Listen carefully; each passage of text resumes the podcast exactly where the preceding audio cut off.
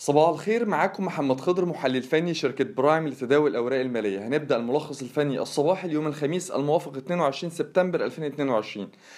هنعلق على مؤشر EGX 30 مؤشر EGX 70 آه، خلال تداولات جلسة امبارح. بالنسبة لمؤشر EGX 30 مؤشر EGX 30 آه، نجح في إن هو يتداول أعلى مستوى ال 10000 نقطة خلال جلسة امبارح وصولا لمستوى ال 10045 إحنا كنا قلنا في الاجتماع الصباحي أو الأمس إن من الضروري إن المؤشر يتجاوز منطقة المقاومة ما بين ال 9900 إلى ال 10000 نقطة مع مصحوبا بارتفاع قيمة التداول عشان نغير نظرتنا السلبية على مؤشر EGX 30 أو بمعنى تاني إن إحنا نقول إن الاتجاه الهابط على المدى القصير هيتغير إلى الاتجاه الصاعد فبالرغم من إن المؤشر امبارح تداول أعلى مستوى ال 10000 إلا إن نظرتنا لا تزال سلبية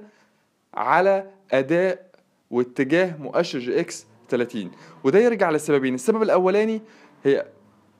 السبب الأولاني هو إن مؤشر EGX 30 لم يغلق أعلى مستوى ال 10000 آه، خلال آه، بنهاية تعاملات جلسة امبارح. السبب الثاني وده الأهم بالنسبة لنا هي إن مكونات مؤشر EGX 30 لم تخترق مستويات مقاومة تدعم حدوث تغير باتجاه المؤشر من الاتجاه الهابط للاتجاه الصاعد. على سبيل المثال البنك التجاري الدولي برغم من ارتفاعه خلال تداولات جلسة امبارح آه، ارتفاعه بنسبة 2.38% إلا إن هو لم يخترق منطقة المقاومة ما بين ال 40 لل 42 واللي باختراقها هيتغير اتجاه البنك التجاري الدولي من الاتجاه الهابط إلى الاتجاه الصاعد على المدى القصير والمتوسط الأجل. وده هيدعم حدوث تغير بالاتجاه الهابط لمؤشر EGX 30 إلى الاتجاه الصاعد. سهم زي المجموعة المالية هيرمس ما كسرش مستوى ال 12 جنيه ونص. سهم زي أبو قير الأسمدة بالرغم إن هو محافظ على منطقة دعمه المهمه ما بين ال 23 ل 23 وربع إلا إن هو لم يخترق أو لم يتجاوز منطقة المقاومة ما بين ال 24 ونص لل 25 فدي حاجات بالنسبة لنا مهمة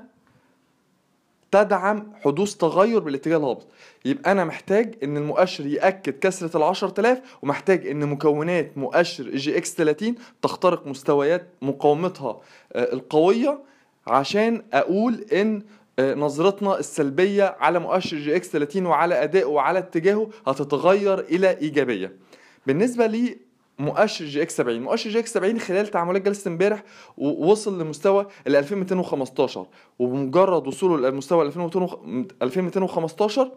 ظهرت ضغوط بيع دفعته للإغلاق أدنى مستوى ال 2200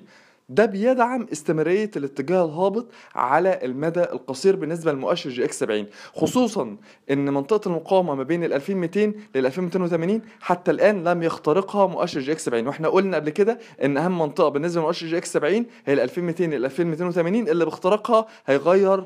مؤشر EGX 70 اتجاهه من الاتجاه الهابط إلى الاتجاه الصاعد. الحاجة التانية اللي إحنا برضو عينينا عليها إن مكونات مؤشر EGX 70 بالرغم ان هي نجحت في الارتداد بشكل كبير جلسة 20 سبتمبر 2022 وده نتيجة طبيعية للانخفاض الحاد اللي حصل في جلسة 19 سبتمبر 2022 إلا أن مكونات مؤشر EGX 70 لا تزال تتحرك أدنى مستويات مقاومة بالنسبة لنا مهمة. وبالنسبة لنا مهمة ليه؟ لأن هي برضو هتغير نظرتنا السلبية في حالة اختراقها إلى نظرة إيجابية على هذه المكونات مما يدعم تغير الاتجاه الهابط لمؤشر EGX 70 للاتجاه الصاعد. يعني الملخص اللي إحنا عايزين نقوله إن إحنا عنينا على منطق من- مناطق المقاومة بالنسبة لكلا المؤشرين عنينا على آه، مكونات المؤشر ومستويات مقاومتها خلال الفترة اللي جاية لأن ده اللي هيخلينا في حالة اختراق مستويات المقاومة دي اللي هيخلينا نغير نظرتنا من النظرة السلبية إلى النظرة الإيجابية. وبنوه برضو إن إحنا قلنا في الاجتماع الصباحي امبارح وفصلنا أداء واتجاهات مكونات كل المؤشرين أو كلا المؤشرين مؤشر EGX 30 ومؤشر EGX 70 ولقينا إن في تباين كبير آه، في اتجاهات مكونات كلا المؤشرين واتجاه المؤشر نفسه. يعني على سبيل المثال إحنا كنا قلنا إن اتجاه مؤشر EGX 30 واتجاه مؤشر EGX 70 اتجاه هابط. لأن العديد من مكونات مؤشر EGX 30 ومؤشر EGX 70 بيتحركوا في اتجاه صاعد أو في اتجاه عرضي مغاير الاتجاه الهابط لكلا المؤشرين. فعشان كده إحنا برضو من الضروري وإحنا بنراقب آه، اتجاهات أو مستويات المقاومة لك- لكلا المؤشرين إن أنا أبقى عارف إن العديد من مكونات مؤشر EGX 30 ومؤشر EGX 70 بيتحركوا في اتجاه مغاير للاتجاه الهابط على المدى القصير. ف من الضروري إن أنا أتعامل مع كل سهم بشكل منفصل خلال الفترة اللي جاية وما عممش إن عشان الاتجاه الهابط آه، بالنسبة لمؤشر EGX 30 وبالنسبه لمؤشر EGX 70 اللي بيتحركوا في اتجاه هابط إن معنى كده إن ده هيسيطر ضغوط البيع على جميع مكونات المؤشرين. شكرا.